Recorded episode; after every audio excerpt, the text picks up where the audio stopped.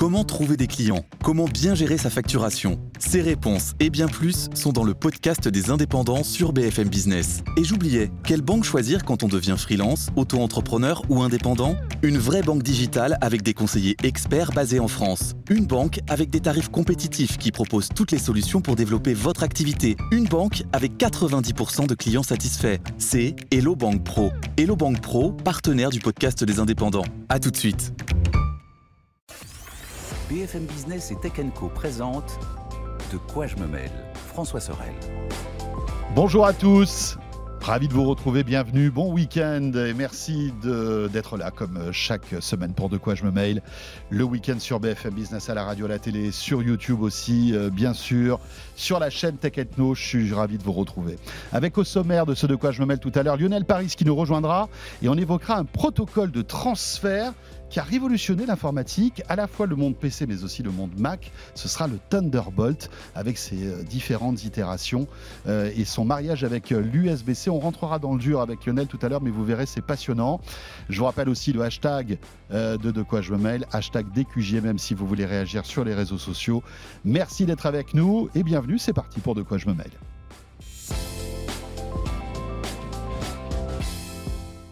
Sur tous les réseaux et tous les écrans aussi, puisque vous pouvez écouter de quoi je mêle et regarder aussi de quoi je me mail. Euh, le club de la presse IT, bien sûr. L'actualité de cette semaine avec Anthony Morel. Salut Anthony. Salut François. De retour, Anthony, après une petite semaine de vacances. Mais oui. Ça fait du bien. Absolument, mais ça me fait plaisir de vous retrouver. Eh bien, écoute, pareillement, pareillement. Euh, Anthony, qu'on retrouve sur BFM Business le matin, mais aussi chez Estelle Denis, sur RMC, tous les jours entre midi et deux. Et en face d'Anthony, c'est Raphaël Grabli cette semaine. Salut Raphaël. Salut François, salut Anthony. Raphaël, rédacteur en chef adjoint donc euh, de Tech Co. Et on va maintenant plonger dans l'actualité de cette semaine. Alors là, franchement, on en a pour notre argent, les amis. Hein. Entre la Paris Games Week qu'on va évoquer tout à l'heure, euh, les iPhones qui ne se fabriquent plus comme des petits pains euh, et l'arrivée aussi d'un masque de réalité virtuelle signé Sony, on a pas mal de choses à raconter. Mais on va débuter par Twitter et Elon Musk. Tiens, ça faisait au moins oh, au moins quelques jours qu'on n'évoquait pas le sujet. Cela dit, ça bouge, vous le savez, depuis maintenant euh, bah voilà, une semaine. Euh, Elon Musk a les clés de Twitter et euh, ça va vraiment au pas de charge là. Hein, ça rigole pas, Anthony. Hein. Ah, il a pris les clés, il déménage tout. Ah, il casse tout. Il a, il a, son nouveau jouet et il le secoue dans tous les sens. C'est vraiment ça. Mais, mais c'est non mais même et les salariés accessoirement. Je vais te dire, moi c'est mon, mon, petit plaisir matinal maintenant. C'est-à-dire qu'avant le matin, j'arrivais au boulot, je faisais ma veille tech, tu vois, je lisais tous les sites et tout, voir un peu ce qui se passait. Maintenant, c'est je vais voir le compte Twitter d'Elon Musk pour voir s'il y a eu des nouveautés pendant la nuit. Mais t'as pas une alerte? Non, non, je, ah, je, moi, non, mais pas l'ancienne. Toi, t'as l'alerte. Ah oui, bah oui, ça s'arrête pas d'alerter. Ah bah oui, mais en ce moment, si j'ai pas l'alerte, je, passe à côté de la moitié de ma vie. Il fait 100 tweets par jour, le gars. Il n'arrête pas. C'est insensé. mais c'est à chaque fois une alerte, une nouvelle fonction Twitter qui arrive, enfin qui est annoncée. Ou qui change, ou je sais pas, des fois il revient sur. C'est complètement dingue. Alors peut-être un petit résumé des épisodes précédents pour ceux qui n'ont pas tout suivi depuis euh, donc euh, l'arrivée au pouvoir d'Elon Musk. Donc il arrive, première chose qu'il fait, il dégage tout le monde. Hein. Donc, il, supprime, euh, il licencie le directeur général, le directeur financier. Il demande, ça c'est génial, vous avez vu, il a demandé aux ingénieurs de euh, lui imprimer leurs 30 derniers jours de ligne de code. Donc sur papier, je relève les copies, je regarde ce que vous faites, et puis on voit si vous tenez le coup ou pas, et si, vous, si ça vaut le coup qu'on vous garde dans l'équipe, parce qu'il a quand même l'idée de virer entre 50 et 75% des effectifs, sachant que pour lui, Twitter, c'est un, ramassis de sales gauchistes woke, et donc il veut faire le ménage. Globalement, je, le fais simple, mais, mais globalement, c'est un petit peu ça. Donc ça, c'était la première étape, c'était un peu imposer sa, sa marque, et puis ensuite, effectivement, c'est qu'est-ce que je vais faire du produit Twitter, et donc il a fait plein d'annonces tout au long de la semaine via son compte Twitter de manière assez dingue, parce que c'est en allant discuter avec les internautes, euh, en annonçant des fonctionnalités, le retour de Vine, par exemple, hein, euh, qu'on avait un petit peu oublié, euh, les, petites, les petites vidéos très courtes de 6 secondes qui pourraient faire leur grand retour.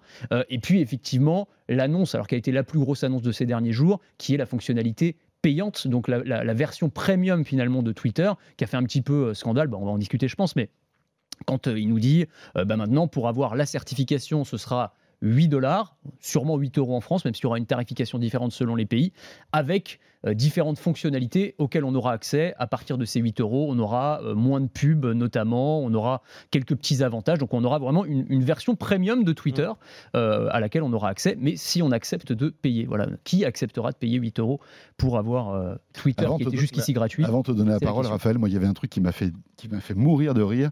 C'est le tweet de Stephen King. Ouais. Je ne sais pas si vous avez vu, parce que c'est quand même incroyable.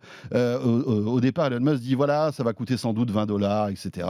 Et il y a Stephen King qui dit bon, moi, je paierai jamais euh, 20 dollars pour, euh, pour avoir euh, Twitter Premium. Fuck Et it t'as dans le texte. Elon Musk qui dit bon, bah, 8 dollars, ça peut le faire ou pas Mais- Et voilà. Mais en fait, c'était parti à 20, on est descendu à 8. Dommage qu'il n'ait pas répondu, Stephen King. On Ouais, aurait pu descendre aurait à pu 4. descendre à 4. Ouais, on aurait pu descendre à 4. C'est dingue Ouais. quand même. Mais Franchement, s'il avait été punk jusqu'au bout, il aurait fait 4-20 avec sa petite Ah, référence. pas mal. Euh, oui, il a 42, fait. ouais. Ah, Et ouais. oui, 42, avec euh, la référence euh, aux amateurs de cannabis qu'il avait faite pour son prix de rachat de l'action. Pas mal, ouais. Il aurait fait 4,20$. Mais bon, là, il n'y a plus Ou de blague. 42 hein. dollars, hein, tout simplement. Ou, quar- oui, ou ca- ou 42 dollars. Mais bon, mais dès qu'on là, parle de chiffre d'affaires, là, à mon avis, là, euh, là, il y a on, plus rigole, on on- rigole il y a- moins. on rigole beaucoup moins, ouais. Bon, Raphaël, alors 8 dollars pour avoir un compte certifié, avoir quelques petits avantages.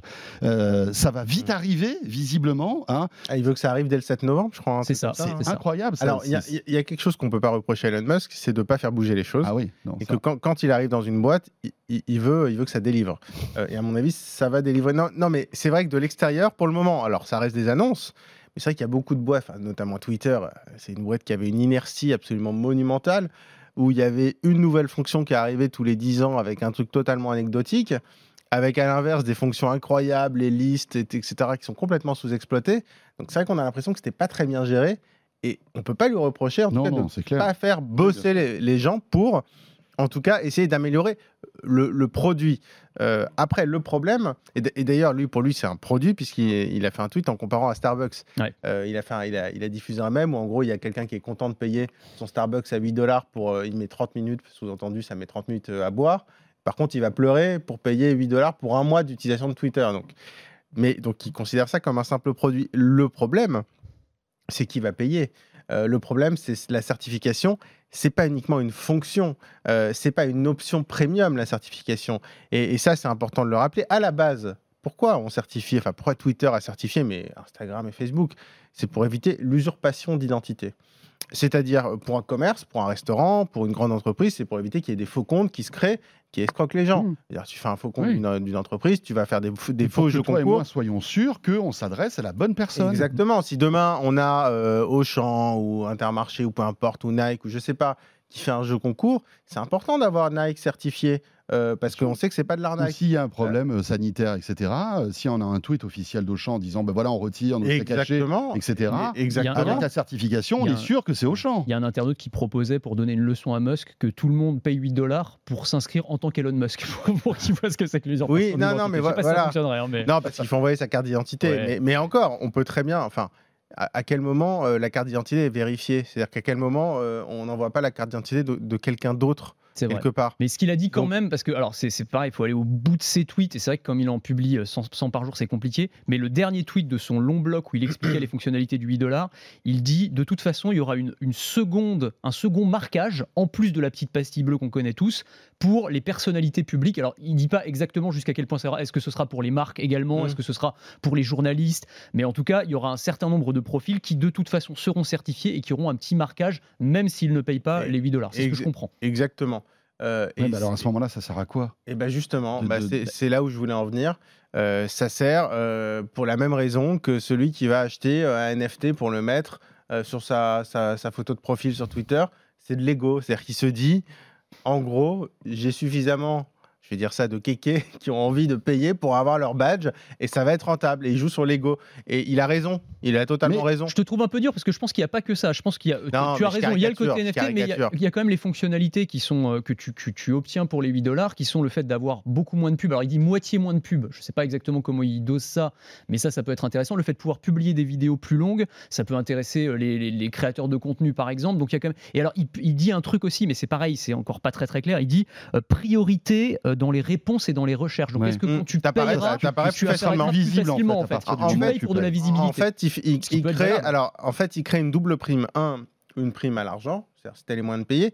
Mais ce qui est vrai, et ça pour le coup, c'est plutôt positif, c'est une prime à la vérification d'identité. Comme tu dis, c'est très important d'avoir d'une part ce qu'on paye et d'autre part quelque chose, donc une certification qui est autre, qui est, qui est neutre, on va dire, qui ne dépend pas de l'argent, parce que je suis désolé, euh, j'imagine pas le pape demain payer 8 euh, dollars par mois à Elon Musk pour être certifié. Je veux dire, c'est le pape, quoi. Non, mais tu vois ce que je veux dire? Si on monte, si on prend l'extrême, euh, il va pas, il va pas facturer le pape. Et donc, effectivement, ce, en fait, ce fameux deuxième ticker qui va certifier vraiment le côté personnalité publique, à mon avis, ce sera les marques. Je veux dire, les marques, c'est avant tout ces annonceurs. Donc, ce sera pour les marques. Pour les journalistes, je ne sais pas, parce que euh, par rapport à ses prises d'opposition, je ne sais pas s'il va faire ça pour les journalistes. Mais peu importe, s'il le fait pour la majorité des comptes qui sont hmm. susceptibles d'être usurpés, euh, c'est important. Euh, mais c'est vrai que ce côté certification, en fait, ce qui est rigolo, c'est qu'il fait d'une pierre deux coups. C'est à la fois ça va rapporter de l'argent, mais à la fois il y a un effet positif, c'est vrai. C'est-à-dire qu'on va bah, certifier son identité. Donc on va devoir envoyer sa pièce d'identité. Mais en fait, ça veut dire que euh, finalement, à partir du moment où on paye 8 dollars, c'est là où je ne comprends pas trop. À partir du moment où on paie ces 8 dollars, notre compte devient certifié il faut envoyer sa pièce d'identité. D'accord. Ah, c'est pas uniquement sur la foi du paiement. Voilà. Ah non, non, non, non. C'est-à-dire qu'on on oublie en fait cette, cette position de dire que seules les personnes influentes, entre guillemets, qui étaient dans les médias, dans la politique, etc. Ah bah c'est comme ça qu'il l'a vendu d'ailleurs. Voilà. C'est euh, contre, les, people, contre les élites. Contre les élites. Mais, euh, Mais power to the people, voilà qui, ont les moyens. Qui, a quoi payer. Qui, ont quoi payer et, et donner 100 dollars De son point de vue, ce qui retourne le truc. C'est-à-dire que là, justement, en réalité, ce qu'il fait, c'est qu'il crée en réalité une aristocratie de Twitter qui sera bah, capable de payer et tu auras la plèbe qui payera pas. Et lui, il dit non, non, c'est pouvoir au peuple parce que jusqu'ici, il n'y avait que les élites qui avaient le, droit à la Honnêtement, moi, je connais pas mal de journalistes qui n'ont pas forcément les moyens de payer 8 dollars par mois. Non, mais au-delà au des moyens, euh, est-ce qu'on a envie de payer 8 euh, dollars? Enfin, voilà, nous, on est journalistes, on est sur Twitter. Est-ce qu'on a envie de payer 8 dollars par mois? Moi, je vous dis non. Franchement, non. Je comprends pas, moi non plus. Ce que je comprends pas, c'est d'une part, c'est plutôt bien, ça va inciter les gens à vérifier leur, leur identité, mais encore, je vois même pas tellement l'intérêt parce que de toute façon, on peut rester sous pseudo. Euh, mais mais c'est le côté euh, une mesure de sécurité payante. Je, je, ça, par contre, il n'y a pas de logique là-dedans. C'est bien pour ça. Ils vendent ça comme un service. Et donc, à part le service de Lego, il n'y a pas d'autre service. Parce que, en, fait, le problème, c'est qu'ils vendent une mesure de sécurité. Mais je suis désolé, une vérification de mobile. Par exemple, Twitter, il faisait, euh, on peut vérifier son numéro de téléphone pour euh, certifier un peu plus son profil. Mais ça, c'est des mesures de sécurité. Donc, il mélange en fait un produit et une mesure de sécurité. Euh, et avec en plus la certification des comptes publics, etc. Donc c'est vrai que c'est tout ça est, un peu mélangé. Et, et c'est vrai qu'il présente ça comme un produit comme un autre mais c'est pas tout à fait un produit comme un autre parce qu'on parle aussi d'information, de désinformation, d'escroquerie, d'arnaque. Là où ça a du sens, c'est du point de vue euh, purement business, hein, si on en vient à ça, mais parce qu'il y a une logique évidemment euh, économique. Évidemment, il a acheté ça 44 milliards, le gars. c'est ça. Hein. Maintenant, il faut quand même rentabiliser, peut-être pas au meilleur moment. Y a rien, y a, euh, je pense que l'abonnement, il n'y a rien de mieux pour. Ah, mais le truc, c'est que Twitter cash, a hein. toujours eu un problème de monétisation de toute façon. Ça n'a jamais réussi à gagner de l'argent correctement. La pub, ils savent pas comment la mettre, ça rapporte pas d'argent. Donc il y a ce, sujet-là. 44 milliards, c'est très cher, surtout que là, tous les groupes tech sont en train de se casser la figure parce qu'on est en période de récession ou de pré-récession, donc c'est un petit peu compliqué. Et en fait, je pense qu'il réfléchit un petit peu comme les, comme les éditeurs de jeux, on parlera de la Paris Games Week après, mais euh, qui, euh, qui ont des modèles, tu sais, free-to-play ou freemium, en partant du principe que tu as peut-être 2, 3, 5% des gens qui sont prêts à payer pour un ajout cosmétique avec quelques fonctionnalités supplémentaires, et que si tu as 5% des gens qui acceptent, bah, ça suffit à rentabiliser le modèle. Sachant qu'en plus, sur la pub, il va y avoir un vrai sujet, parce que là, il y a les annonceurs qui ont quand même un petit peu les pépettes d'Elon Musk, parce qu'ils savent pas trop avec Mm. la modération qui sera un petit peu assouplie et tout, ils ont peur que leur contenu, euh, que leur marque soit associée à certains types de contenus. Et on a vu par exemple que General Motors avait suspendu euh, ses euh, publicités sur Twitter. Donc il va falloir d'une manière ou d'une autre soit compenser ou en tout cas faire attention parce qu'il y a des, des annonceurs qui peuvent se qui peuvent après oui mais bon disons que General Motors je suis un peu dubitatif parce que c'est quand même le principal concurrent de Tesla donc c'est un peu c'est un peu vrai j'avais même pas pensé c'est vrai. c'est un peu facile pour eux ils, se posent comme ça en grand prince oui oui en défiant en défiant le, le, je pense qu'ils arrêtent, surtout de payer leur, leur, leur, concurrence je pense. c'est bien vu mais, mais, ce sera peut-être pas les seuls à faire ça mais après si demain Nike le fait Là, là ce sera enfin, un Nike ou une autre grosse boîte comme ça, oui. Mais c'est vrai qu'après, il faudrait sortir notre calculette. Hein. Il y a combien d'abonnés? Il y a combien de centaines de millions d'abonnés 300 millions d'utilisateurs, non? 300 millions d'utilisateurs. 300 millions, si tu en as 5%, allez, on dit n'importe quoi, c'est mon pessimiste. Ça fait 6 millions Ça fait 6 millions 6 millions à 8 dollars par mois, vous calculez Ça fait à peu près 100 euros par, oui, euh, par an, ça fait 6 euh, millions, 600 millions, 6 milliards par an. Mais, Non, non, mais. Non, mais euh, c'est- c'est c'est- c'est dingue, en fait. C'est beaucoup d'argent. D'autant que je ne sais pas si vous avez vu, il y a, il y a aussi cette volonté euh, pour Elon Musk de faire payer des vidéos sur Twitter.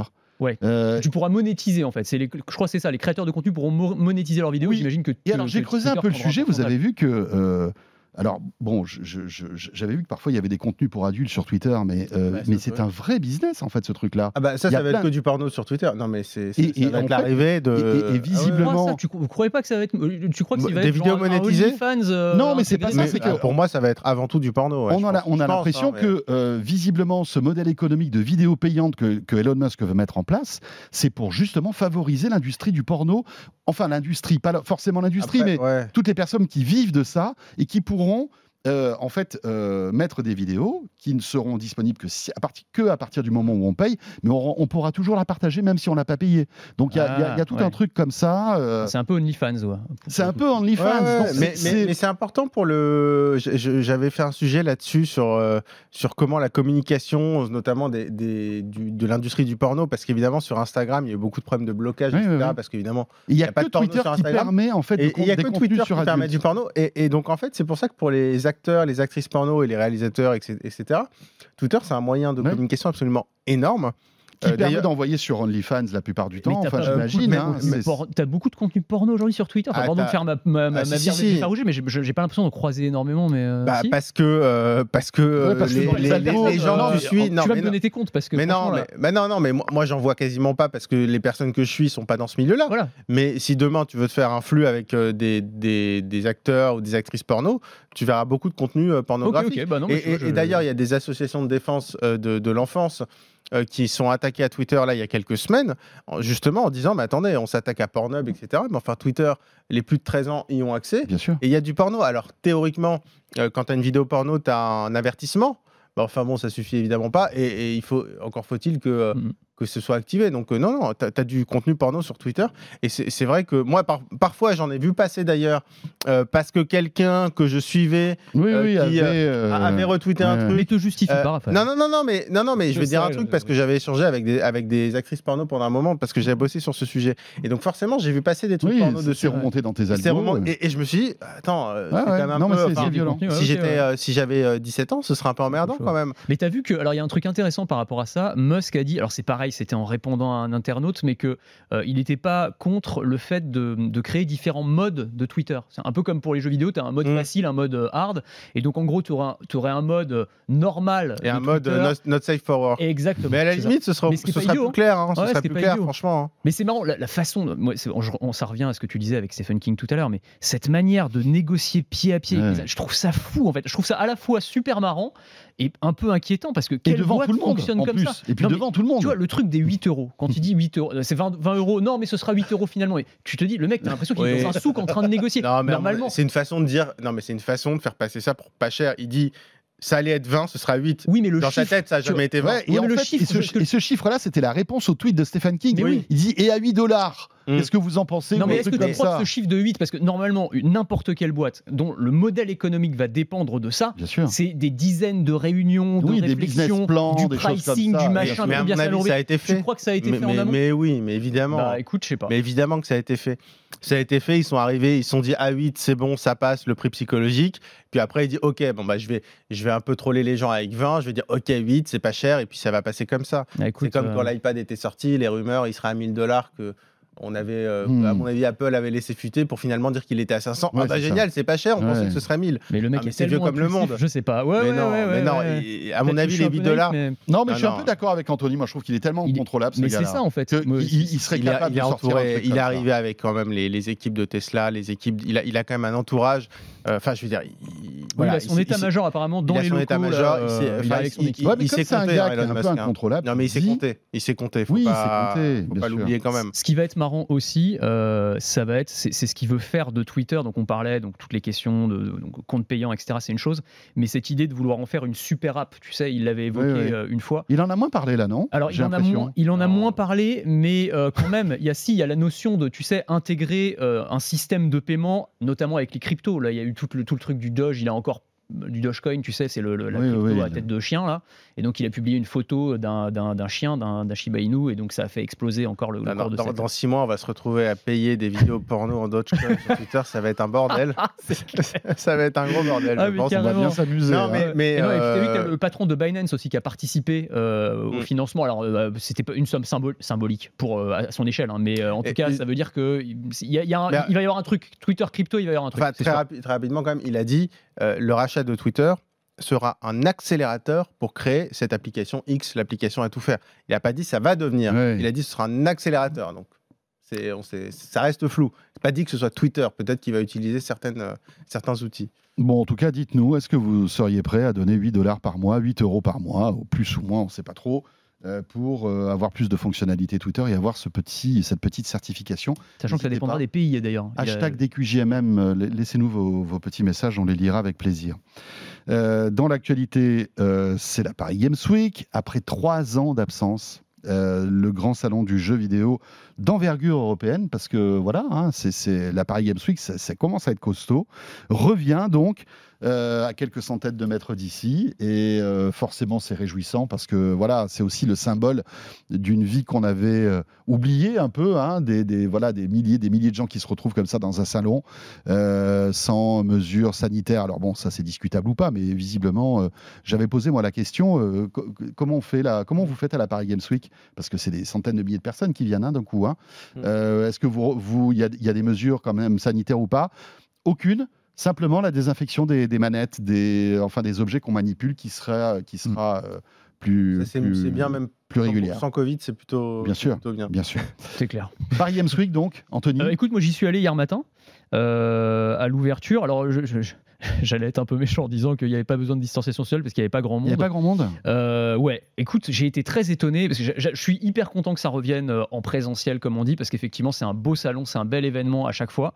Euh, là, c'est vrai qu'ils ont revu un petit peu leurs ambitions à la baisse en termes de. petit, je crois. c'est sur hein. un hall, d'habitude, c'est sur trois halls, donc c'est vraiment gigantesque. Alors, ils disent que, bon, ils ont voulu recentrer parce qu'avec le Covid, s'il y a eu une annulation, c'est plus facile, etc. Je pense qu'il y a quand même moins d'exposants globalement et moins de visiteurs attendus également. Et moi, je me souviens, enfin, on a tous fait la Paris Games Week euh, les années avant avant Covid et tu arrivais ah euh, le, jour même le, en général le week-end c'est vraiment vraiment blindé mais même le jour de l'ouverture c'était des ah ouais, c'était des marées humaines incroyables presque des émeutes d'ailleurs ah des problèmes je me souviens à l'entrée euh, à ce moment et là franchement je suis rentré en deux secondes.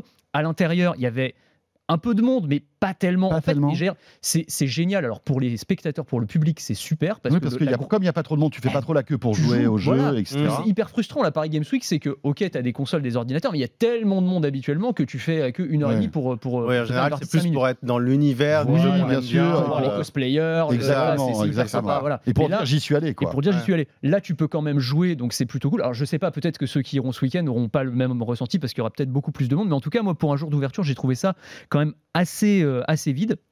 Après, c'est un événement qui est très sympa. Tu peux jouer euh, aux nouveaux jeux, aux jeux qui sont pas encore sortis. Il y a du Street Fighter 6, il y a des trucs très sympas. Euh, les vieux jeux, moi, mes petits mmh. chouchous, c'est le stand rétro gaming qui est absolument génial, où tu peux retrouver toutes les vieilles consoles. Ça, c'est le côté Madeleine de Proust qui est extraordinaire. Tu as l'e-sport qui est très bien mis en avant. Il y a un truc qui est, excellent, euh, alors que j'avais déjà vu, je sais plus sur quel salon d'ailleurs, c'est Virtual Arena, qui est un truc qui mélange sport et e-sport. Je sais pas si vous voyez à peu près ce que c'est. C'est une, une arène de 450 mètres carrés euh, tu as les mecs ont alors c'est par équipe, ils ont des casques de réalité virtuelle, un ordinateur en sac à dos. Des euh, guns dans les mains, genre façon. Et, donc en gros, c'est tu joues à, c'est une sorte de Call of Duty si tu veux, mais euh, in real life, quoi, avec le casque de réalité virtuelle, mais tu cours dans une arène. Et c'est vraiment ah, génial. Sympa, ça. Ah, c'est très, très cool. Top. Très, très cool. Et donc, ils veulent en faire un, e-sport euh, mondial. Donc, ils ont des grosses ambitions et tout. Ça, je trouve ça très, très sympa. Donc, vraiment marrant. Euh, après, ce qui, euh, ce qui m'a manqué un petit peu, j'aurais bien aimé qu'il y ait un peu plus d'innovation, c'est-à-dire de start-up, tu sais, qui proposent des trucs. moi, j'en avais noté quelques-unes, parce que j'ai préparé une chronique là-dessus cette semaine, mais sur, tu sais, les jeux multisensoriels avec des, par exemple, une start-up qui s'appelle Actronica qui a mis au point une veste haptique qui va te permettre de ressentir physiquement mhm. ce qui se passe à l'écran. On l'avait testé d'ailleurs cette veste qui était euh, c'est génial. aussi ouais, franchement, c'est excellent. Bah, tu vois typiquement je crois qu'ils sont pas sur le enfin je les ai pas vus en tout cas sur le salon. Et, euh, et je trouve que tu vois ce genre de truc ça pourrait ajouter euh, en plus de voilà des, des, des, stands des gros consoliers qui sont bien présents, il y a Microsoft, il y a Sony, il y a Nintendo évidemment, tu as les Ubisoft, les gros éditeurs également. Je trouve que ça manquait de, petites innovations comme ça. Mais voilà, c'est un, un beau rendez-vous Euh, oui, un peu, tu dis un peu en demi-tête, en tout cas à l'ouverture, il n'y avait pas grand monde. On va voir ce week-end ce que ça donne. Hein, je pense qu'il y aura du monde ce week-end. J'espère. honnêtement, je suis pas très. Enfin, je pense qu'il y aura quand même du monde. Mais après, tu, on parlait en fait finalement d'une baisse de budget de ces salons. Et j'ai l'impression que ça s'est un peu, euh, on va dire, amplifié avec le Covid. Mais les grands salons, alors que ce soit la Paris Games Week, mais je pense même à l'E3, je pense aussi au Mobile World Congress, ces grands salons, c'est de moins en moins des salons d'annonce. Euh, finalement, maintenant, les grandes marques, elles, veulent avoir leur propre événement. Euh, on l'a vu sur la téléphonie. Maintenant, au MWC, il y a quand même beaucoup moins d'annonces. Il y a plein de choses passionnantes à voir, mais il n'y a, plus les Samsung, etc. C'est plus des annonces de fond, on va dire. C'est-à-dire que voilà, tu vas, tu vas, les tendances. Les tendances, tu vas trouver les dernières, dernières, innovations dans la 5G, des choses comme ça. Le, 3, euh, c'est quand même compliqué aussi. Ouais, euh, évidemment, je parle même pas du Covid, mais enfin, même sans ça. Il y a... Même le mondial de l'auto dans un autre univers, mais on l'a vu. Le 3 Tu vois, le mondial de l'auto, il y avait beaucoup cette année. Euh, il n'y a pas eu de 3 cette année. Non, non, il n'y a pas eu de 3, mais hein. même avant le Covid, il me semblait que certains gros. Oui, plus. Désertaient le 3 tu parlais du salon de, l'automobile, il y avait beaucoup d'absents quand même. absolument. Et, en fait, j'ai l'impression que ça illustre un peu une tendance de. Oui, bien sûr. Pas la fin des salons, évidemment, parce qu'il y a, y a, Enfin, je veux dire, quand on est gamer et qu'on aime, enfin, l'appareil Games Week, c'est hyper sympa. Et, d'ailleurs, ça peut être plus grand, même sans grosses annonces. Mais c'est vrai que le manque de budget, il est aussi là. C'est que finalement, maintenant, les, grandes marques et les, géants euh, bah, du de la téléphonie, du jeu vidéo, bah, ils ont besoin d'avoir leur propre événement. Ce qu'avait compris Apple euh, il y a très longtemps. Ce qu'a hein, compris Apple très, rapidement. Euh, et j'ai l'impression que ces salons, ça va devenir plus des salons de fond, euh, d'univers, pour voir des nouveautés. Et c'est là où tu as raison, il faudrait que, s'il n'y a plus ça, il faudrait d'autres choses, notamment en innovation. Mais, mais, mais, voilà, j'ai l'impression que c'est plus se rassembler, ce qui est très bien aussi, mais moins d'annonces en tout cas. Ouais. et, dans, et, dans, tous les. Tu as, zéro annonce à ma connaissance. Là, pour, le coup, c'est vraiment juste. c'est exactement ce que tu décrivais. C'est juste vraiment être là pour être dans l'univers que tu aimes bien. Cela dit, zéro annonce. Le communiqué de presse de Sony sur le casque VR est tombé en plein Paris, euh, en pleine Paris hmm. Games Week quand même. Ouais, est-ce qu'ils ouais, l'ont fait pas, à cause de la Paris Games Week C'est euh, hasard. C'est peut-être un hasard, mais bon. Je sais pas. Bah, tant mieux. Si c'est ça, génial. Non, non, non. Mais après, est-ce qu'il sera. Il n'est pas sur la page. Je l'ai pas non, vu. Non, il n'est pas, pas D'ailleurs, il me semble que PlayStation est sur le stand. Oui, c'est ça. Et puis il y a PlayStation. Mais ils sont ils sont pas sur le stand Fnac Darty. Ils ont oui, c'est ça. Il y a pas un stand Sony, il y a un stand PlayStation en fait, mais qui doit être effectivement euh, couplé avec celui de Fnac Darty, c'est possible. Je crois qu'ils sont chez Fnac Darty, donc ils n'ont pas euh, leur propre. Ils ont un beau truc en tout cas. Enfin, il y a des belles bornes de démo et tout, c'est euh, pas mal. Les consoliers, ils ont ils ont des beaux espaces. Le stand d'Ubisoft aussi est vraiment vraiment sympa. Ah, c'est le mastodonte français de la vidéo, ça c'est cool. C'est plutôt. Et puis moi j'ai eu la chance dans Tech Co de recevoir pas mal de startups dédiées aux jeux vidéo qui sont toutes plus passionnantes les, unes que les autres. Euh, et, c'est bien hein, qu'il y ait des ah, startups comme ça qui fassent le déplacement. Mais tu vois, euh, bah voilà, je parlais des, innovations. Un, un, truc qui manque aussi pour moi, c'est toute la partie euh, Web 3. On a, il y a maintenant une vraie alliance entre jeux vidéo, crypto. Euh, pardon, c'est un peu, c'est un peu mon dada là, en ce moment, mais tu vois le, truc, tous les, les, les, play to earn, tu mmh. sais, où les jeux où tu vas jouer pour gagner des cryptos, ou les move to earn, mmh. où tu vas, il y, a plein de genre Steppen, etc. Il y a plein de ponts qui sont en train de se faire entre ces univers-là, entre la blockchain et le jeu vidéo. Et ça, par exemple, c'est pas du tout présent sur, ce, sur ces salons. Je trouve que ça pourrait l'être, tu vois, avec des Axie Infinity, des trucs comme ça qui commencent à vraiment bien monter en puissance. Euh, donc, cette actualité, juste un mot hein, quand même, parce que c'est vrai que ça faisait un moment qu'on attendait une date de sortie, le PSVR 2 qui est euh, le, masque de réalité virtuelle de, PlayStation qui sera compatible euh, PS5 et exclusivement PS5, mm. sortira en février prochain. voilà, alors Sony l'avait promis, hein, il devait sortir, enfin le Auparavant, la date de sortie, c'était début d'année 2023, donc là, ce sera en février. Euh, attention, parce que c'est pas donné, hein. ce casque coûtera plus cher que la console. Euh, c'est ça qui est violent. On est euh, aux alentours des 600 euros. Mm. pour avoir le masque, plus les manettes, parce qu'il faut des manettes spéciales, etc. Je crois qu'il y a un pack de batterie aussi pour, pour avoir un petit peu plus d'autonomie. Et puis n'oublions pas que ce masque se connecte à la, à la console avec un fil. c'est pas un masque un peu à la, à la méta euh, qui, est, qui, nous, qui nous permet d'être autonome et de se balader. là, on est connecté quand même malgré tout à la console. Hein. Oui, non, parce que l'idée, effectivement, c'est de, de jouer sur son canapé quand même. Oui. Mais, mais euh, alors enfin, canapé ou debout, tu vois. ou, debout, non, mais je veux dire. Euh, devant son canapé. Ah, voilà, devant son canapé. Mais alors, autant moi, je suis extrêmement critique vis-à-vis du métavers, etc. Autant ça, pour moi, c'est vraiment un des usages sympas de la, de la ah, VR. Alors, malheureusement, c'est vrai que c'est assez cher. Euh, mais, euh, c'est vrai que moi, pour avoir testé quand même le premier, on, a une expérience qui est tellement différente, qui a tellement rien à voir. Et donc, on arrive à avoir un petit catalogue de jeux qui sont vraiment sympas. Enfin, moi, je trouve que c'est une expérience qui est totalement différente de l'expérience classique. Donc, c'est vrai que si on a les moyens, moi, je trouve que c'est une application vraiment parfaite de la VR, mais de toute façon, en même temps, la VR, c'est forcément de la 3D. Mm-hmm. Donc, c'est forcément pas très loin du jeu vidéo. Mais je trouve que au moins c'est clair, c'est pragmatique, ça existe, ça peut être utilisé, c'est concret. Donc ça, j'ai envie de dire, c'est la VR qu'on a envie de voir quelque part. Ouais, c'est vrai, c'est vrai, c'est vrai. Je suis, je suis d'accord avec ça. Là, au moins, il n'y a pas de débat effectivement pour ou contre le métavers. Au moins, c'est un usage très concret, oui, un usage concret, euh, qui, qui, fonctionne bien, qui est malheureusement pas à la portée de toutes les bourses parce qu'effectivement, mm. avoir la PS5 plus le ah plus le casque, ça fait quand même un, budget. Moi, c'est mes premiers vrais souvenirs de VR, le, le, casque de, PlayStation. Euh, tu vois, le PlayStation 4. Ouais, vraiment, ou le truc qui m'avait vraiment bluffé. Ah, où tu vas passer deux, deux heures de, avec ça, quoi, en fait. C'est ça, exactement. Bon, alors moi, ça m'a vite rendu malade. Ah mais j'ai, je suis assez sensible à ça. Mais, mais en tout cas, c'est le truc où vraiment ça, ça, ça m'a fait. Euh, comment dire, ça m'a vraiment impressionné et où j'ai invité tous les potes à la maison pour dire, regarder, regarder ce là truc. on passe un truc. Ouais, exactement, exactement. Donc euh, je pense qu'avec la, la, V2, j'ai, enfin, hâte de la, j'ai hâte de la tester. Alors tu devrais ne plus être trop malade puisque le taux de rafraîchissement est de 90 à 120 Hz, donc ce qui fait qu'on a, en fait, c'est souvent pour ça qu'on est malade, c'est que le taux de rafraîchissement n'est pas assez élevé. Donc là, ça devrait régler ce problème. Et les dalles qui composent en fait le, masque, c'est des dalles OLED de 2000 par 2040 par œil. Mmh. Euh, donc c'est vraiment de la super qualité. Et la date exacte, c'est le 22 février. Euh, et dernière petite précision, tu disais qu'effectivement c'est vraiment un usage sympa, mais encore faut-il que les jeux soient là parce que mmh. euh, il faut là que les développeurs carburent pour nous sortir des jeux qui valent le coup. Mmh. Il y en a quelques-uns qui vont être prévus. Call of the Mountain, euh, The Walking Dead et Resident Evil Village. Donc je pense qu'on va quand même avoir les choses, des amis. Il va y avoir du Resident Evil. Euh, en VR, ah autant vous dire que c'est, il n'y a rien de plus flippant bah, que moi, ça. Moi, j'avais passé vachement de temps. Alors, je ne sais plus si c'était un Resident Evil. Euh, dans, pour, avec le premier sur un jeu de zombies. Ouais, c'était non, c'est pas Resident Evil. C'était euh, celui où tu étais dans une espèce de fête foraine, non et, Ouais, il me semble. enfin bref, j'ai passé 4 heures à dégommer du zombie. Ouais, ouais, c'était génial. C'était vraiment sympa. Donc euh, voilà, je suis content qu'il y ait Resident Evil qui arrive aussi là-dessus. Mais voilà. Bon, 600 euros, hein, les amis, hein, il faut commencer à économiser. Euh, dans l'actu, alors là, voilà, c'est cette actu qui rejoint un petit peu les.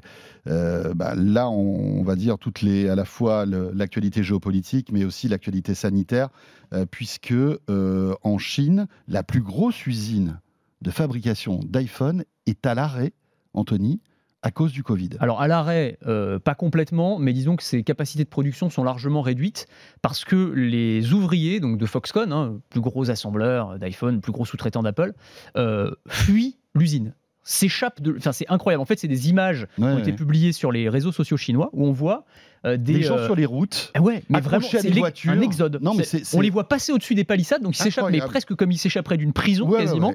et ils partent à pied, ils retournent dans leur province d'origine. Pourquoi? Pour fuir le Covid, parce qu'il y a des cas de Covid dans cette usine. Alors fuir le Covid, mais surtout fuir les restrictions qui vont avec le Covid. C'est surtout ça, parce qu'ils bon, n'ont pas envie de tomber malade évidemment, euh, mais surtout le truc, c'est que Pékin aujourd'hui pour que l'économie quand même continue à tourner, demande aux entreprises où il y a des cas euh, avérés de, de, Covid de continuer à tourner, mais sous cloche. C'est-à-dire qu'en gros, les salariés bossent, dorment, mangent dans l'usine, chacun dans leur dans, euh, séparé, euh, voilà, isolé, mais voilà, ils font leur shift et puis ensuite ils, dorment et enfin ils mangent et ils dorment. Ce qui n'est pas une vie forcément hyper agréable, d'autant que tu sais pas combien de temps que ça, va durer. C'est un peu le problème en Chine, c'est que tout est un peu arbitraire, donc c'est compliqué. Et donc du coup, bah, ils préfèrent euh, bon bah se dire je, je, je, je, pars et puis je vais tenter ma chance, je vais retourner chez moi.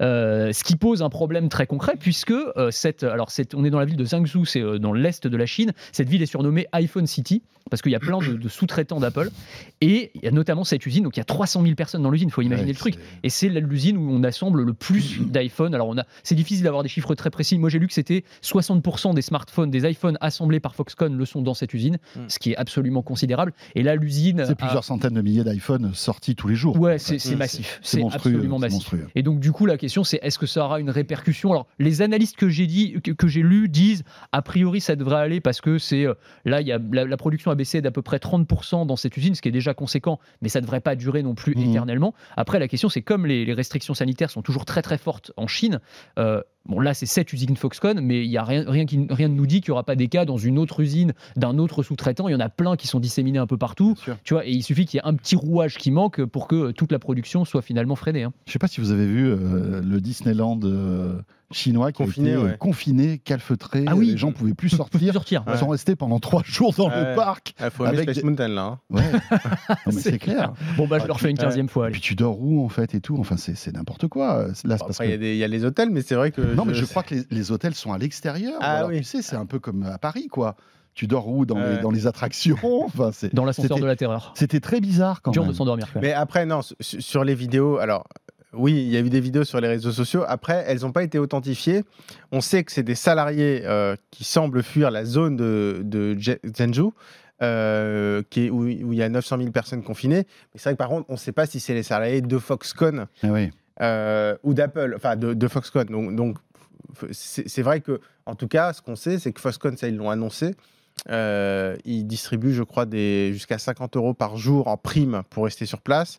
Et s'ils ils font 25 jours de suite, euh, ou 25 jours dans le mois, euh, il y a une prime de 1500 ou 2000 euros. Ouais. Enfin, qui peut monter pardon, jusqu'à 1500 ce qui est énorme. euros. Ce qui est, ce qui est énorme.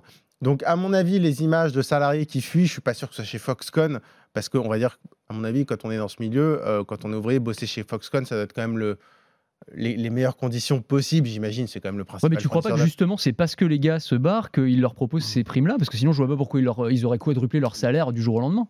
Non, mais ils se barrent, bien sûr, mais ils se barrent parce qu'ils ont envie de partir. Non, mais ce que je veux dire, c'est que je suis pas sûr que sinon ils soient retenus de force, quoi. Ah, ah oui, non, non, non, je pense pas. Ah, oui, oui, non, non, non, il y a pas, pas non, pas, non, non, mais je pense que mais... c'était plus dans la panique, les mecs. Ouais. Euh, oui, oui, oui c'est ça, mais, mais voilà. c'est des images sur la région, donc c'est vrai qu'on sait pas trop ce qui est de Foxconn, ce qui est d'une autre usine, etc. Ouais, c'est vrai. Mais, mais euh, après, par, par contre, Reuters disait euh, production euh, à moins 30% en début de semaine, sauf que hier, ils ont confiné vraiment la zone, ce qui n'était pas le cas. Donc peut-être que ça sera encore réduit. Et en fait, ce qui est, ce qui est assez intéressant, c'est que dans cette usine, il y a aussi la part la plus importante des derniers iPhones. En fait, c'est l'usine la plus pointue. Oui, bien sûr. Euh, Ils fabriquent les 14, voilà, parce les 14 que- Pro, euh, notamment Pro les 14 les 14 Pro. Alors les 14, pour le moment, on peut l'avoir rapidement. Le 14 Pro, il y a déjà un mois de délai. Eh ouais. Donc, c'est Donc ça vrai. risque de Donc ça peut un d'allonger peu les bloquer. délais, Ça peut un peu sûr. bloquer. Et à l'approche Mais- des fêtes de fin d'année, Tim Cook doit commencer à avoir des sueurs froides, Exactement. je pense. C'est Apple qui nous joue le coup de la pénurie encore. Ils sont allés jusqu'à euh, mettre le Covid dans les usines en Chine Ceci dit, il pour nous dit, dire il n'y en aura pas pour tout le monde. Tim Cook l'avait dit l'année dernière déjà, à cette époque-là. Euh, pareil, il y, avait, il y avait des confinements Covid en Chine et il avait dit, je me souviens que c'était sur le plateau sur. euh, C'est à vous d'ailleurs, sur France 5, il avait une interview, il avait dit il risque d'y avoir aussi des pénuries Ouais, d'iPhone. Donc c'est vrai que ma- à l'approche de Noël, on sent qu'il y a quand même une petite tension Mm. euh, chez, chez Apple. Tiens, ju- justement, tiens, euh, petite information complémentaire concernant Apple. Vous avez vu que le, le fameux DMA, là, donc, euh, instauré par l'Union européenne, va obliger l'année prochaine à Apple d'ouvrir un, euh, un App Store alternatif. Ouais. hein. Ça rigole plus du tout, là. Euh, ça y est, le calendrier a commencé, tout a été acté. Dans six mois, le- l'Europe va avertir les boîtes qui sont visées par le DMA et Apple en fera partie forcément. En tout cas, il y a de très grandes chances. Et six mois après, Apple sera dans l'obligation d'ouvrir euh, en fait les portes de, de- de son iPhone pour que des euh, euh, App Store alternatifs puissent être installés. C'est, Mm. c'est- ça, c'est, c'est une, c'est, c'est monstrueux. ce Ça craque de hein. partout l'écosystème Ah ouais, Apple. Après le câble Lightning, ouais, c'est ça. c'est, euh, dingue, dingue. Là, je pense que Apple doit détester l'Europe, quoi. C'est, Ah, euh, oui, ça c'est clair. Bah, déjà le câble. Mais autant, alors, je pense. mais- autant le- le- l'arrivée de l'USB-C pour moi c'est une excellente nouvelle. Autant moi l'ouverture de l'App Store, franchement, je je suis pas convaincu parce que leur argument de dire c'est plus sécurisé, je suis désolé, mais il est, il est, il est vrai. Enfin, je veux dire honnêtement, ouais, ouais, ouais. on a quand même souvent quand on regarde les rapports. Mais je pense des- qu'Apple paie aussi, si tu veux, ça, son, manque de, di- de, de- de dialogue concernant les, les- en fait, le, le pourcentage de la, du, du prélèvement sur les, les transactions. Oui, bah, via l'App ont, Store. ils ont déjà fait des fait- concessions. Je pense que s'ils avaient fait un effort, là- un effort là-dessus, euh, peut-être qu'on ne serait pas arrivé là. Mais ils sont toujours restés arc-boutés sur ces 30%. Alors parfois c'est 15, mais c'est vraiment... euh, ils, ont, ils ont sorti ce C'est truc-là 15 pour, pour, tous les petits développeurs voilà, les qui petits développeurs million. qui font moins d'un million Alors, de en dollars. chiffres, ça fait l'immense majorité Ouais, des développeurs. hein, mais c'est bon, 90% Mais des c'est pas eux qui développeurs. font du business en fait. Non, non, non, mais surtout les gros, effectivement, les Ouais. gros payent 30. Ouais. Mais, mais euh, je suis pas sûr que ce soit une si bonne nouvelle que ça, moi, pour les utilisateurs. Honnêtement, je suis pas convaincu de l'intérêt. Oui, au niveau concurrence, c'est bien, mais pour moi, l'argument de la cybersécurité là-dessus, il est, il est quand même valable. Je suis pas convaincu de, on de va l'intérêt voir, de on verra. C'est vrai que le nombre de fois où tu as des articles, je dis ça euh, d'autant plus librement que je, je- moi j'utilise Android, je suis pas sûr, mais tu as des articles toutes les semaines pour dire désinstallez surtout toutes ces applications Android qui vous. Oui, euh, tu et, vois, et- qui et vous- puis parfois il y a qui- des qui articles. sont pas du euh, tout sûrs, quand tu et vois t'en as euh, 15 par semaine, tu vois. Oui, c'est vrai puis- que t'entends jamais ça sur iOS. Et parfois, tu as iOS et Android, et l'autre fois, il y a une, une étude comme ça sur des, des, des applis euh, vé- vérolées sur, euh, sur iPhone et sur Android. Ouais. Et j'ai- fait le décompte, il y en avait genre 300 sur Android et 5 sur iPhone. C'est ça. Quoi. ouais. On est quand même mieux sécurisé. Eh bien voilà, merci à Anthony Morel, qu'on retrouve euh, évidemment tous les matins sur BFM Business, mais aussi, euh, vous le savez, chez Estelle Denis sur RMC. Et merci à Raphaël Grabli, donc euh, vous le savez, rédacteur en chef adjoint de l'univers Tech Co. Ce de quoi je me mail revient dans un instant avec Lionel Paris qui va nous expliquer un petit peu de quoi il retourne de ce protocole qui s'appelle Thunderbolt et qui révolutionne en fait eh bien, le PC et le Mac. On en parle tout de suite.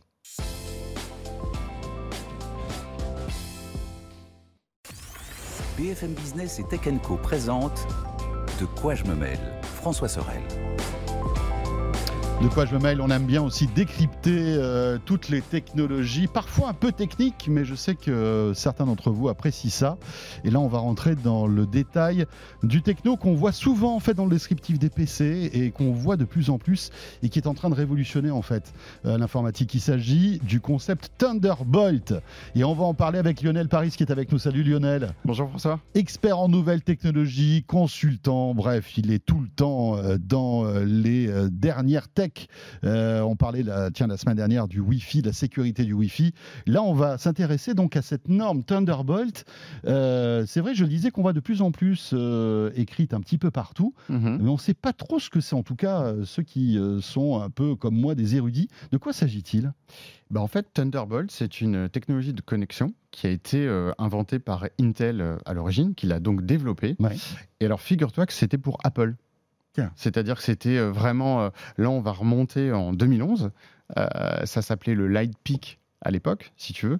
Et Apple avait un petit peu commandité Intel pour avoir une technologie permettant de réduire le nombre de câbles et de pouvoir envoyer sur un seul et unique câble un flux de data, mais aussi un flux vidéo.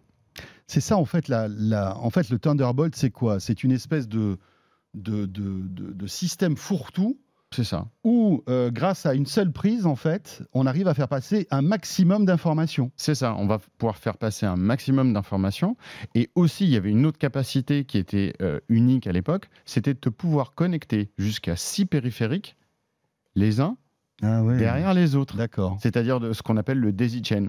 Donc ça, c'était vraiment la, la grosse nouveauté. euh, Là, c'était en 2011. en Là, fait. on est en 2011 Voilà. et donc euh, Apple va intégrer euh, en avant-première mondiale cette techno sur tous les produits qu'ils ont lancés cette année-là, que ce soit du MacBook Air, du Pro, de l'iMac, du Mac Mini et bien évidemment des, des écrans. Donc on avait le fameux Thunderbolt Display qui était une nouveauté à l'époque.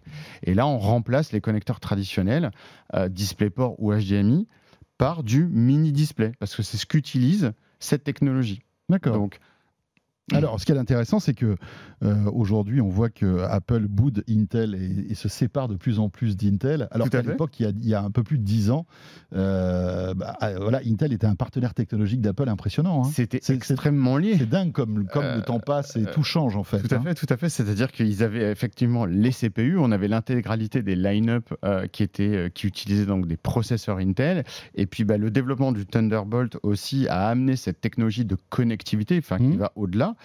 Euh, et finalement, Intel, une année après le lancement avec Apple en 2012, Mhm. ouvre le standard aux autres constructeurs. C'est ça. Donc en fait, Apple s'était payé une exclue d'un an. On C'est à peu près ça, ouais. Enfin voilà, un truc Mhm. comme ça. Et après, donc, ça peut arriver sur tous les PC. Ça, c'est plutôt une bonne Voilà, nouvelle. ça ouvre, ça ouvre un peu. Alors, ça va pas arriver partout, puisque dès 2013, Mhm. Intel annonce le Thunderbolt 2. Alors, c'est pareil, on a toujours des Mac qui utilisent des processeurs Intel à l'époque. Mhm. Et donc là, on va multiplier effectivement le débit par deux. On va passer de 10 gigabits à 20 gigabits sur un seul câble. On était quand même en 2013. C'est assez, intéressant de voir ce- cette typologie de débit. Euh, et très intéressant, on a toujours trois ans d'affilée, 2013, 2014, 2015. On a l'intégralité des line-up Mac pareil, les MacBook Pro, les Mac Pro, les Mac Mini, les iMac. Tout ça, toutes ces gammes-là vont utiliser cette technologie. Et donc là, on commence à avoir les produits qui vont gagner en finesse. On a moins de ports. Forcément. Eh oui, bien sûr. Puisque, Puisque on a, tout est déporté finalement. on a une connectivité qui va servir à, à- à connecter l'ensemble, un connecteur qui va servir à, à connecter l'ensemble des produits. Donc voilà, jusqu'à présent, le partenariat fonctionne bien. Et là, on arrive en 2016, Thunderbolt 3. Thunderbolt 3. 3. Donc là, on est toujours sur des Mac qui utilisent des processeurs Intel. Et là, finalement, c'est là où on a vraiment un, ça va changer euh, la, dynamique. C'est la première interaction entre le protocole Thunderbolt et le protocole USB. Ah, C'est quelque chose de. Parce qu'avant, c'était deux protocoles qui étaient qui vivaient leur vie. Bah, euh, On avait euh, le Thunderbolt d'un côté, Mhm. qui était donc très Mac à l'époque, Mhm. et puis on avait l'USB de l'autre côté, qui était donc très PC. Mais l'USB n'avait pas encore euh, initialisé cette dynamique de rapprochement où Mhm. tu as effectivement euh, la data, la vidéo, l'alimentation. On est- on n'était pas encore bah là. non, C'était- l'USB-C n'existait pas encore. tout ça n'existait pas à l'époque. Euh, donc là, on a une première interaction où finalement, on a l'intégration des technos USB dans le Thunderbolt. Alors, c'est fait assez discrètement à l'époque. Intel annonce Mhm. son Thunderbolt 3, sauf que euh, derrière, on a une, une migration des technologies. Il récupère le port USB type C à ce moment-là. Il récupère euh, la, la technologie d'alimentation, parce que l'USB balançait aussi de l'alimentation. Sûr, eh oui. Et en fait, ils ajoutent à leur propre techno des technos qui ont été développés du côté de l'USB. Ce qui, dans le monde de l'IT, n'est pas courant, où on a généralement un constructeur qui pousse sa techno, il y a une espèce de guerre des, des standards, et c'est celui qui va avoir le Mhm. standard développé sur le marché. Là, finalement, on a une dynamique qui est différente, où, Ouais, ouais. où on a Intel qui accueille finalement des développements qui ont été faits par l'USB-C, donc l'USB Forum. C'est intéressant cette, euh, en fait, cette volonté de, de- de standardiser en fait tout cela. C'est- plutôt positif en fait. Bah, je- je- parfait pour le consommateur. Ouais. Parce qu'effectivement, on se retrouve dans une, dans une dynamique qui est positive, comme tu le dis. Et on le voit Ouais. aujourd'hui avec l'USB-C hein, qui commence à se ah bah, généraliser. qui s'implémente et qui va même pousser Apple à changer euh, Ouais, les modèles. incroyable, hein, vous Les avez produits, vu ça c'est aussi unique. Il y a quelques, quelques semaines où euh, euh, Apple a annoncé que les prochains iPhones seront euh, avec le port USB-C et ab- il abandonne le Lightning. Tout à fait. Donc, euh, et à cette époque-là, en 2016, ils l'intègrent dans leur chipset. Donc, ils vont aller très loin. hein. C'est-à-dire qu'on part d'un connecteur qui va intégrer dans les chipsets et donc dans les CPU, donc, et, dans- et donc dans les machines qui vont sortir. On a une adoption massive sur les ordinateurs portables. Et en 2018, c'est un protocole qui devient sans royalty. Alors ça aussi, c'est quelque chose d'assez unique. C'est-à-dire qu'Intel décide euh, qu'il n'y aura plus de royalty. C'est un protocole qui est libre. Donc l'USB-C ou le Thunderbolt? Le Thunderbolt, Le 3, Thunderbolt, qui d'accord. Ouais, utilise les technos de l'USB, n'aura plus de royalty. Ça, c'est fou. Il sera certifiable, bien évidemment. Donc il y aura toujours un programme de certification pour vérifier que tout fonctionne au vu de l'intérêt qu'il y a entre tous les Mhm. produits. C'est quand même mieux. Ouais. Mais il n'y a plus de royalty. C'est fou ça, parce qu'on on imagine que pour euh, Intel, c'est une manne financière qui disparaît. Absolument. Donc on a d'un côté Apple. Ils ont fait ça pourquoi, à ton avis? Bah, alors, le- et le mouvement d'après est encore plus étonnant. C'est en, en 2019, parce que jusqu'à présent, on avait Apple d'un côté et on avait Intel de l'autre. Mhm. Mais il y a le troisième larron de la, de la fête qui est AMD, qui n'était pas, qui ne participait pas, à, puisque autre plateforme différente. Et bien là, on a Intel qui démarre en 2019 la certification des produits Thunderbolt sur les plateformes AMD. Donc là, on, on a fait un tour complet. Alors que rappelons que AMD est le principal concurrent d'Intel dans les chipsets sur PC. Bah, dans les processeurs, dans les cartes graphiques, Bien sûr, euh, oui, sur oui. les machines, euh, d'une manière générale. Incroyable. Donc, euh, qu'est-ce qui s'est passé bah, donc, donc, et en fait, C'est quoi ce truc peace and love chez Intel? C'est étonnant. bah, c'est très étonnant. Et donc, Mais du vois, on coup, fait bien de parler de ça parce que franchement, moi perso, j'étais pas au courant. bah, c'est, c'est, euh, mais en fait, tout ça s'est passé euh, finalement euh, dans les coulisses. Euh, vis-à-vis Mhm. du particulier, on, oui, mais- a- n'y a, pas eu de. de mais, mais c'est quand on ça. fait l'histo et qu'on voit le déploiement, on se dit oula, c'est quand même quelque chose d'assez rare euh, dans l'industrie. Et puis, euh, on voit cette annonce en mai 2019. Et tout de suite après, quelques mois après, en août 2019, tout d'un coup, il y a l'USB qui arrive et qui dit bah écoutez, moi je vais annoncer l'USB 4 version 1 et je vais amener mon, mon débit à 80, euh, à, ah pardon, à 40 gigas. Et je fais ça en utilisant la technologie Thunderbolt. D'accord. Donc, alors autant avant, c'était pas clair, c'était un peu dans Hmm. les coulisses. Là, c'était la première fois où c'est statué, c'est écrit, c'est dit, c'est dans le communiqué de presse. On a l'USB qui dit clairement écoutez, bonjour, j'utilise une partie des technos Thunderbolt 3 que j'intègre dans mon, euh, dans mon port USB. Lionel, pour qu'on comprenne bien, parce que c'est vrai que c'est très technique tout ça, mais Mm. bon, évidemment, hein, la tech, euh, parfois, c'est technique. On n'y peut rien, c'est comme ça. Pour que vous puissiez bien comprendre, c'est grâce à, ce- à ce mariage des technologies entre le Thunderbolt et l'USB-C que vous arrivez avec un seul- une seule prise, un seul port, à transférer des fichiers, à alimenter votre PC, à avoir un écran supplémentaire sur. euh, sur- Deux, ça trois Deux, écrans. trois Parce écrans. qu'avec les débits qu'on a là, on peut monter euh, sur deux écrans en 4K. mais brancher des ports USB supplémentaires, etc. En fait, c'est une espèce d'autoroute, le Thunderbolt, qui euh, voilà, fait passer beaucoup, beaucoup de bandes passantes euh, avec ce port USB-C. un seul câble qui est extrêmement compact et qui utilise un connecteur USB-C. Waouh Et c'est- assez unique ce qui s'est passé, je trouve, dans l'industrie. Mais ça s'arrête pas là. Ça, ça continue parce que bah, on a toujours besoin de plus de débit et de plus de connectivité. Donc en juillet 2020, là c'est drôle, euh, Intel annonce aussi le Thunderbolt 4.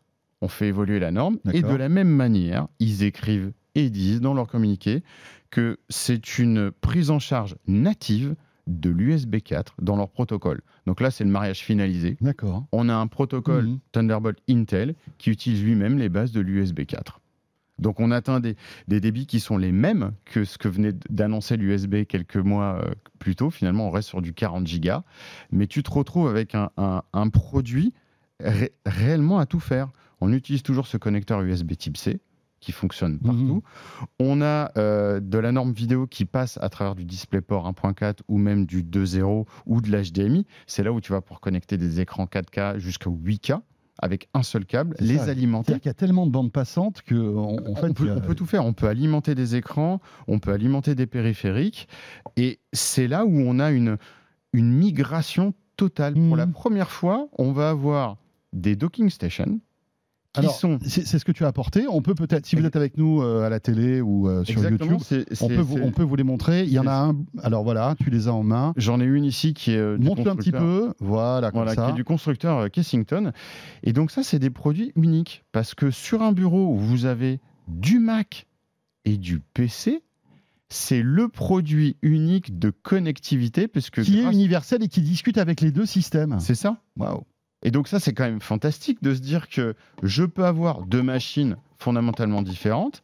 À l'aide d'un seul et unique câble, je vais la connecter à mon Mac Ou à mon PC. à mon PC en USB-C.